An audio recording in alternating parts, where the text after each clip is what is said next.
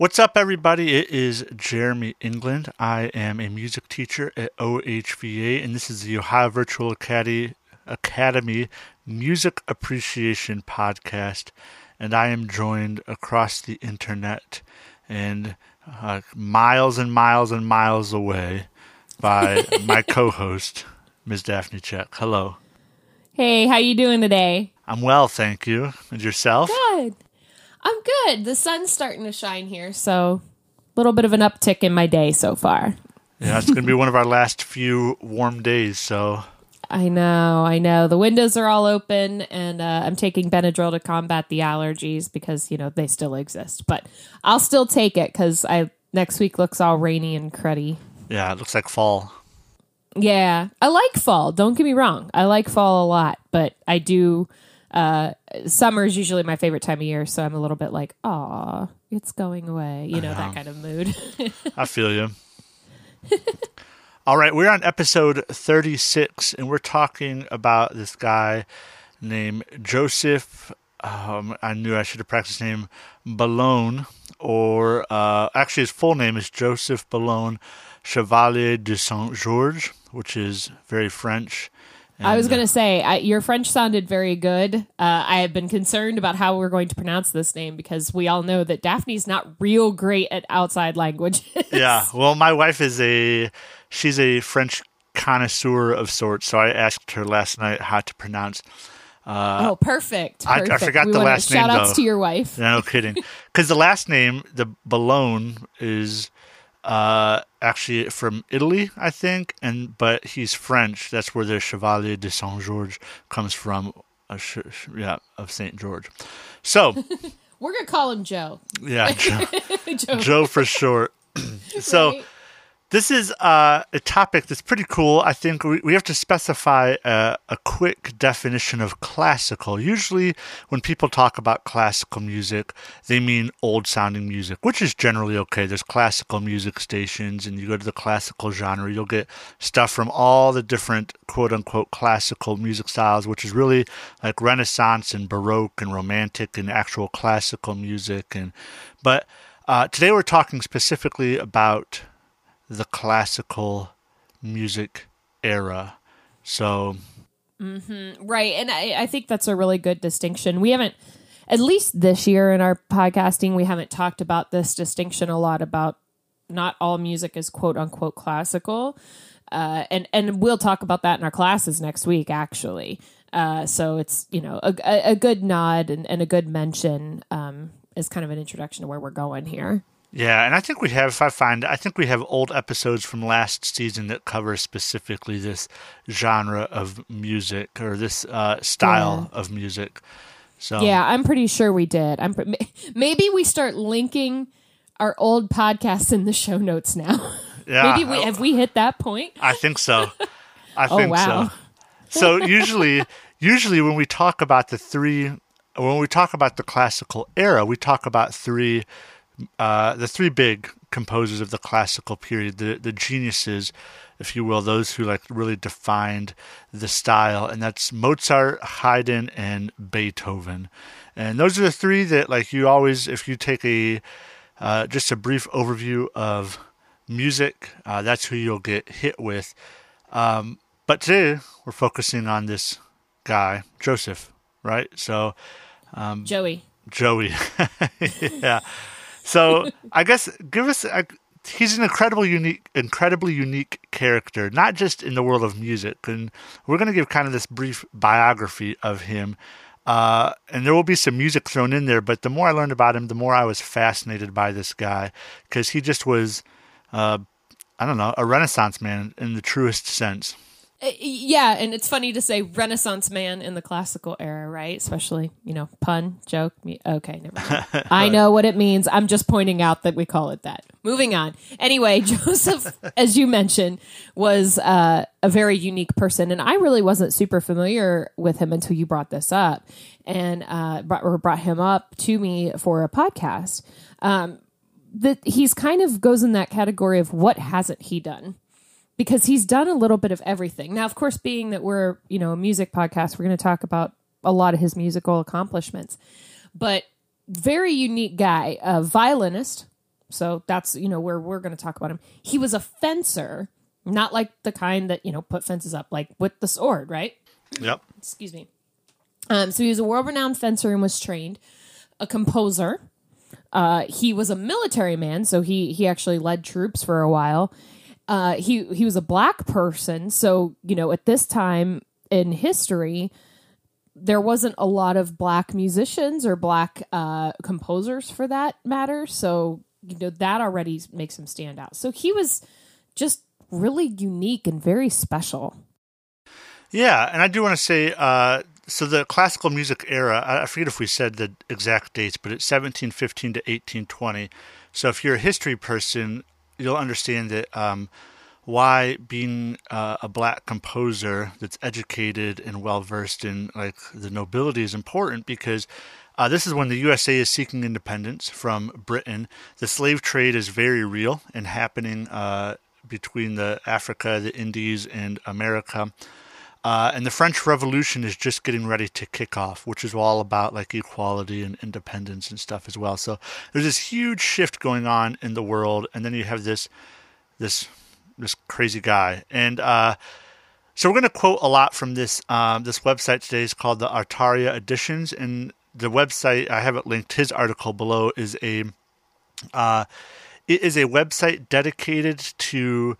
Uh, sorry, it's in a music publishing house with a special interest in rare 18th century repertoire. All right, so this is all about like the not big three, essentially. you know, so, right. Um, well, did you did you know about this website prior to? I uh, didn't. It's a okay. A wealth of information. Yeah, so, I feel like you could go down a lot of rabbit holes with this website. Yeah, and the cool thing I learned about this guy about Joseph is that he was um, he predated Haydn, and so that's why like it, this 18th century rare stuff is like the classical period really kicks off and is defined by symphonies and uh, like uh, quartets and quintets and like these and that's all Haydn really you know? Like he is the father Papa Haydn they call him uh, but he predates them. And he actually premieres some of his work which is pretty cool. That's but, really cool yeah, they say that uh, Joseph Boulogne Chevalier de Saint Georges, I'm going to keep saying it because it sounds fun to say. I'm sure I'm butchering it, but was widely re- yeah, was widely regarded as the most accomplished man of his age. Wow. Now, when you think about that and like all the intellectuals and stuff that were running around Europe, I mean, it's kind of a, a cool. Uh, this website holds him in very high regard. That's so, really fantastic. Yeah, I think uh, the reason we're going to focus on him and not Mozart because you can do all that stuff. And there's a, there's a lot of resurgence in uh, understanding diversity in music education, and we've talked about that before on this podcast.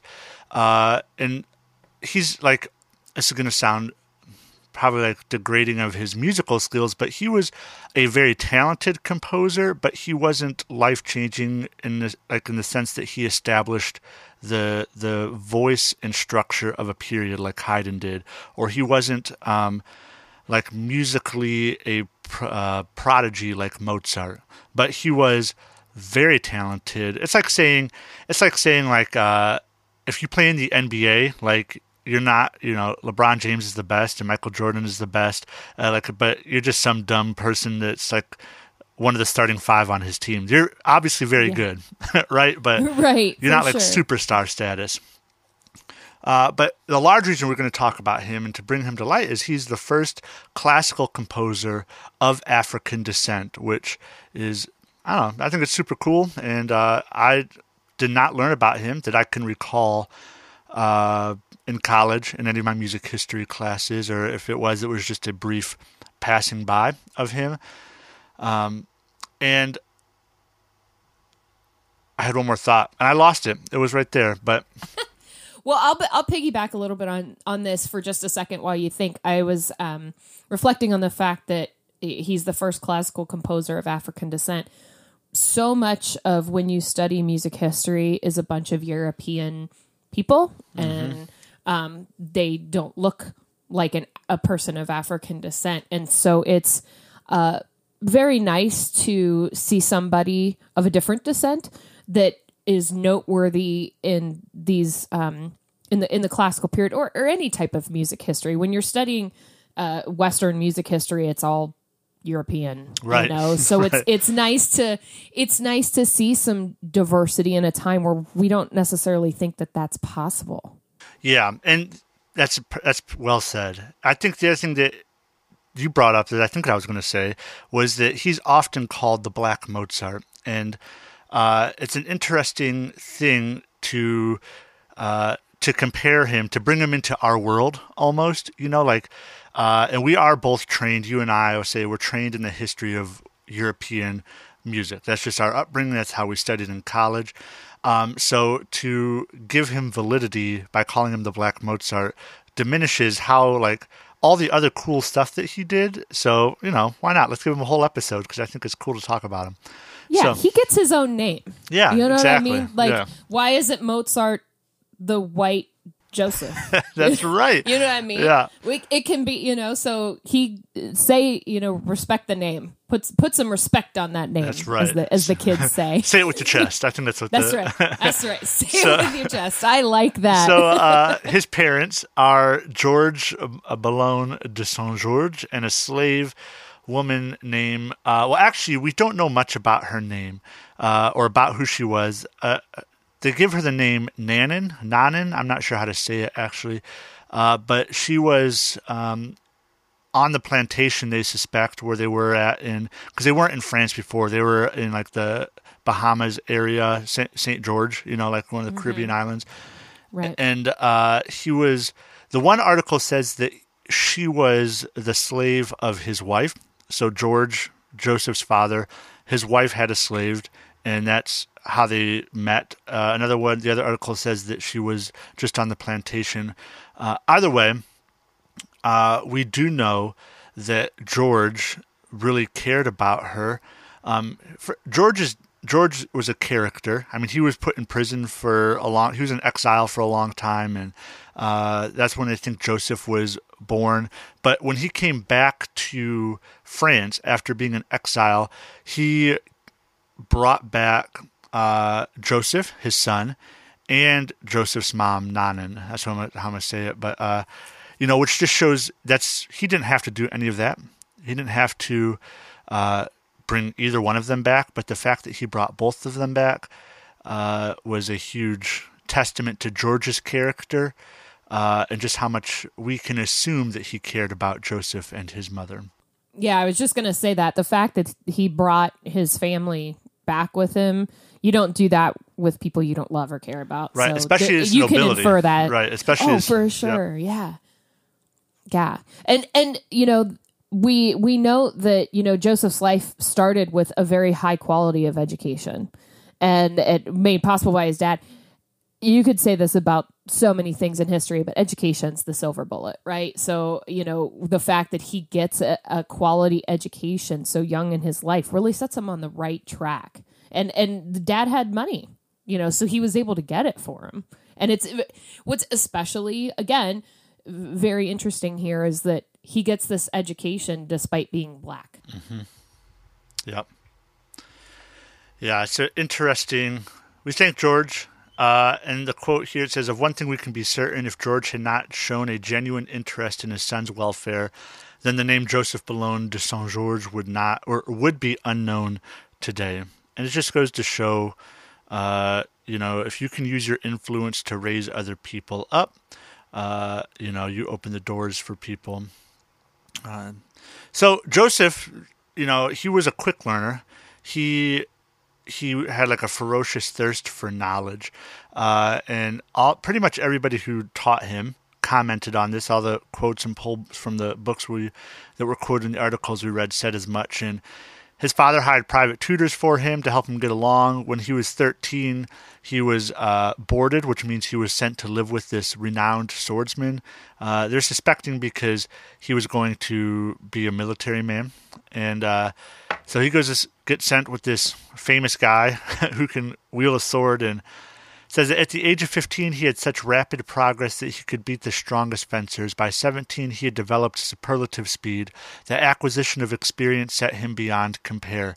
And that is the son of the sword master who basically grew up with him basically saying at 15 he was one of the best in the world and by 17 he was amazing and i didn't put this later in the show notes but it's kind of cool he when he was kind of down on his luck composing wise uh, like there's one point in his life he had to go back to england or go to england for a time and he got by and made money by giving fencing exhibitions so Oh wow! I mean, he just That's was- amazing. was that good So is so what I as we read through the show notes and as you were talking, I was thinking this. You ever hear the um, phrase "jack of all trades"? yes Now it's usually finished by "master of none," yes but I don't know if that necessarily applies to Joseph here because he's kind of had the Midas touch on almost everything he did. Yeah, I mean, he just was good. Uh, he goes to learn to ride horses too, and the trainer at the school said he was one of the best pupils and pretty much did everything well. Like he said, he even skate well and swim well, and like swam well.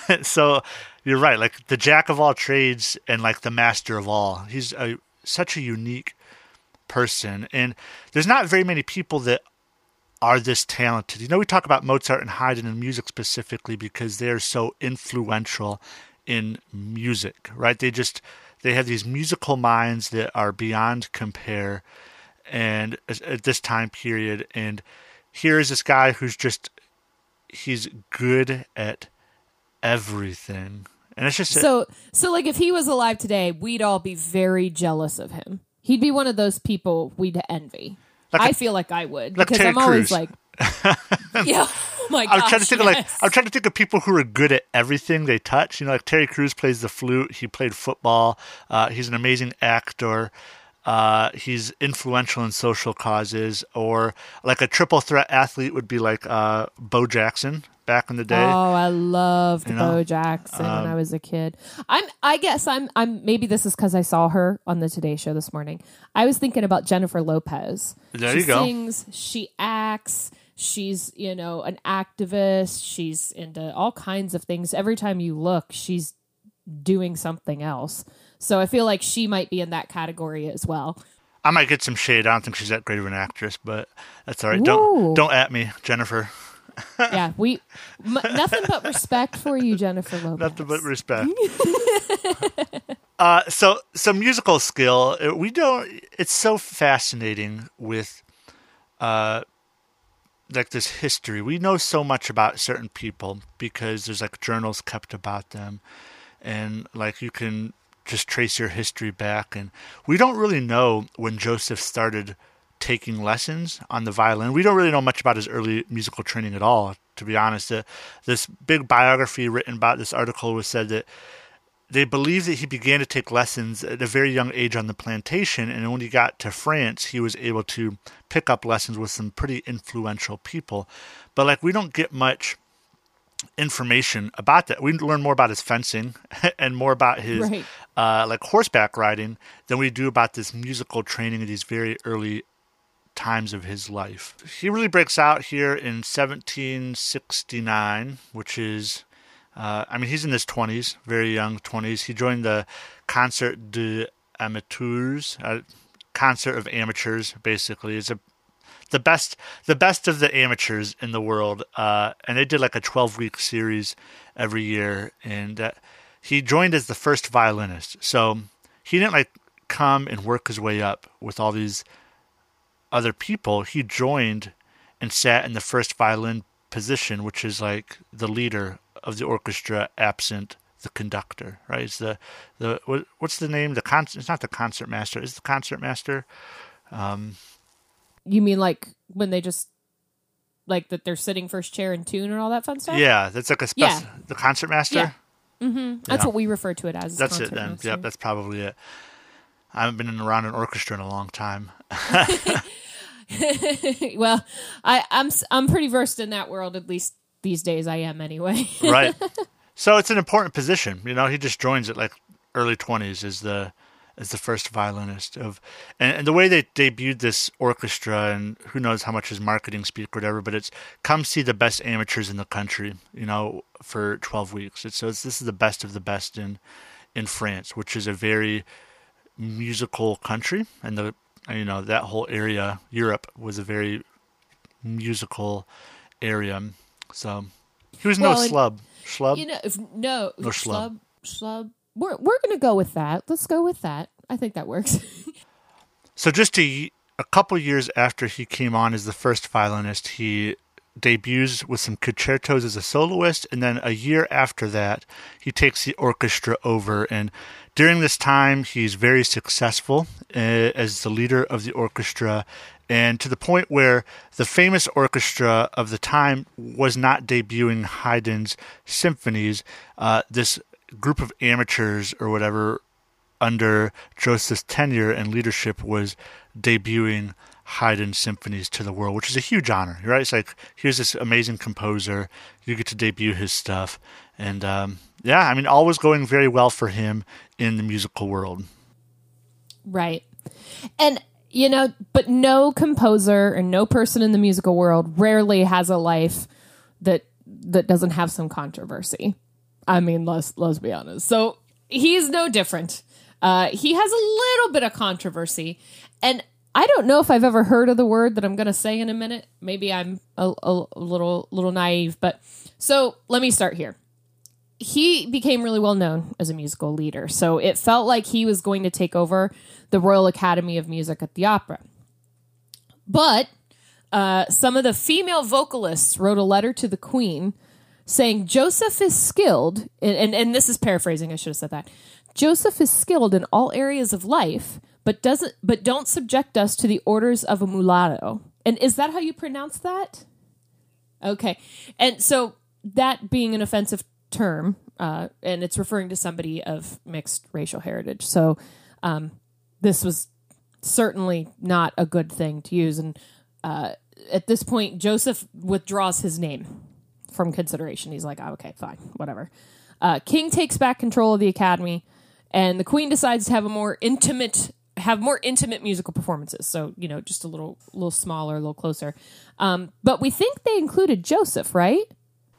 Yeah, we're pretty sure that uh, Marie Antoinette, I'm pretty sure was the Queen then, uh, invited him over to perform. In fact, the one article says that uh, he probably played the violin and she played the piano. So uh, it stinks, you know, like, and it's part of what spurs the next part of his life when it comes to war about this equality. And it just goes to show that no matter how much education you have, no matter uh, who your father is or anything like that, but the color of your skin can still uh, hold you back. Because if you type in that word, I never heard of that word, uh, or I guess I never really knew much about it before I looked it up. That word, uh, mulatto, it's a the dictionary says outdated, offensive word, and it really was just a like I don't know to give it like um a fictional word is like saying mudblood essentially you know like from harry potter Ah, gotcha. so it just was Uh-huh. like it was not a good word and it, It's it's not a term that someone would use in civilized conversation, as correct Hermione points yes. out. yes and please yeah don't don't say you learned it here and you know use it because uh, that that was a direct a lot of that was paraphrasing but that last line uh, was right from their letter and the story goes right like you had said that he to save the embarrassment for the royalty withdrew his name uh, and so then after that he goes on to write two operas and I think it's cool. It says you, you had mentioned uh, the king took back control of the academy. Basically, this academy was gifted to the city of Paris to run. And then, so instead of putting a new person in, because he was the next person, I mean, he was the most qualified, the best person, they just they just took back control of it. so right? uh, so then. So then the then the revolution breaks out. Viva la revolution! You know, Viva like- la revolution! you said it The- just as I was saying. it. the war breaks out and yeah, Joseph looks around and he realizes here again, even though he has this privilege, even though he has, like we said earlier, the education and the money, uh, he was not equal. He at that time he wasn't even like allowed to marry certain people. You know, like it was just he was not equal to his white counterparts. And I think if you, as you read this story, and you know, it's not to get too social justice here or whatever, but this is a perfect example of white privilege. Here's a man that has everything that people around him have, and sometimes more, and he's better the, at a lot of things than most people. You know, he's this most fascinating man, the most interesting man of the of the world right there at that time, and he was still not equal. And so he looks around and he sees this, so he joins the revolution. And the way that like European armies and stuff work, and his father and or his grandfather were all military men. Uh, he was given command of this thousand troop people 800 un, uh, 800 foot soldiers 200 horseback. Remember he was a skilled swordsman which is a, a nobility thing and a skilled horseback rider. And it was an all black group and it was it was some crazy long name. I forget what it was called. But basically it gets renamed to the legion of st george. So this is his this is his troop. And um, for the the article glosses over it, and again, I don't know much about his military history, but it says to the chaos, like he wasn't very successful. he was his group was not very successful in terms of battles, and I don't know why that is or whatever. But basically, if you didn't win, uh, you could just get detractors and people who don't like you, and they called him. Uh, they put him in jail for uh, quote unquote unrevolutionary behavior, uh, whatever that means, not winning, I guess. Um, that that that concept is super crazy to me. That okay, well, you lost a battle, so go to jail. right. Just just think about that for a minute. I just I just think that's super bizarre. Also, I I I'd love to know more about why they were unsuccessful or what was a contributing factor because this does make me feel like we found his Achilles heel a little bit. Yeah. Like he wasn't an, he wasn't the most perfect human either. Like maybe his he might have been great at all these other things, but maybe he just wasn't the best commander. Yeah, I think Maybe the article says it. like unfortunate circumstances. Uh, a could, series of unfortunate events, right. something like that. It could have been like a you know any number of things. It was it was an all black group, you know, and we talk about just this equality thing, and um, who knows. Either way, eighteen months in jail, which is crazy, and he gets out. And, Absolutely absurd. Yeah, he gets out. He tries to rejoin the army in a different area, uh, and they refused him and so what's he do? He has to like try and make music. And, and in the meantime, all this other stuff has happened. He's lost everything uh, for a, a different reasons. And so goes to war, comes back, is jailed, tries to go back to war. They say no. So he picks up music again because that's just, if you have the talent, you know, why not? Um, and he holds this musicals post of this new and upcoming orchestra in the residence of an old employer right? They're still part of the patronage system, which is royalty or nobility pays for your, you know, their patronage of your work. And uh, he takes it up, but then he dies shortly after that uh, from a diseased bladder in 1799. And the the article says he his the last decade of his life was consumed by um, was consumed by the revolution. And I think what's what's fascinating about him is that like in our world of music, he's very good because he was a, such a talented musician and a leader. Uh, but like a whole decade of his life was just taken up by war. so yeah, and like he could have been good at anything, and um, he just happened to be a super good musician. And some of that is just he finds himself in that right spot. But he could have walked away at any time and just been like a world renowned swordsman or something. Um, and I think that can. Oh, go ahead. I think no. I was gonna say I think that's that is kind of a testament to his passion for music too. You know, he he again he's a jack of all trades. He could have done whatever he wanted, but he music seemed to be the thing that he gravitated toward the most in his life. Yeah, I was gonna say it's the uh, the opposite. Actually, I think it's like oh it's, really? it's fascinating that it can be like a fallback option that he can just have this job because he's really really good at it. Yeah. Um, so he had options. You know, where like yeah. Mozart and Beethoven and Haydn, they were all like musicians. Like that was just right. that was their gig. Knew. They lived Literally, and breathed music, mm-hmm. and uh, this man had time for other things. so. Which eh, eh, eh, and uh, you're not wrong. I, I that's just I think it's just interesting, and and I think too I would have loved to see what he would have done instead of war. Like if he if he wasn't out fighting a war what music would have happened? What music what he would he have produced? I, I would have been curious to see what he would have done in that time period of his life too because we also see musicians work change over time and where they are at different points of their life. And uh, during that war time or the 18 months he was in jail. Like we don't, we don't know really what creatively he output what he would have had. Right. So, just a thought. So they sum it up here. This Artaria Editions website sums it up, and they say there were certainly greater composers than St. George during the late 18th century, but none who possessed anywhere near his remarkable range of talents, his exotic persona, and fascinating personality. He was a man. I just love that last. He, he was, was, a man. A man. yeah, I think I well, cause I think it's so important to put that because here's this guy.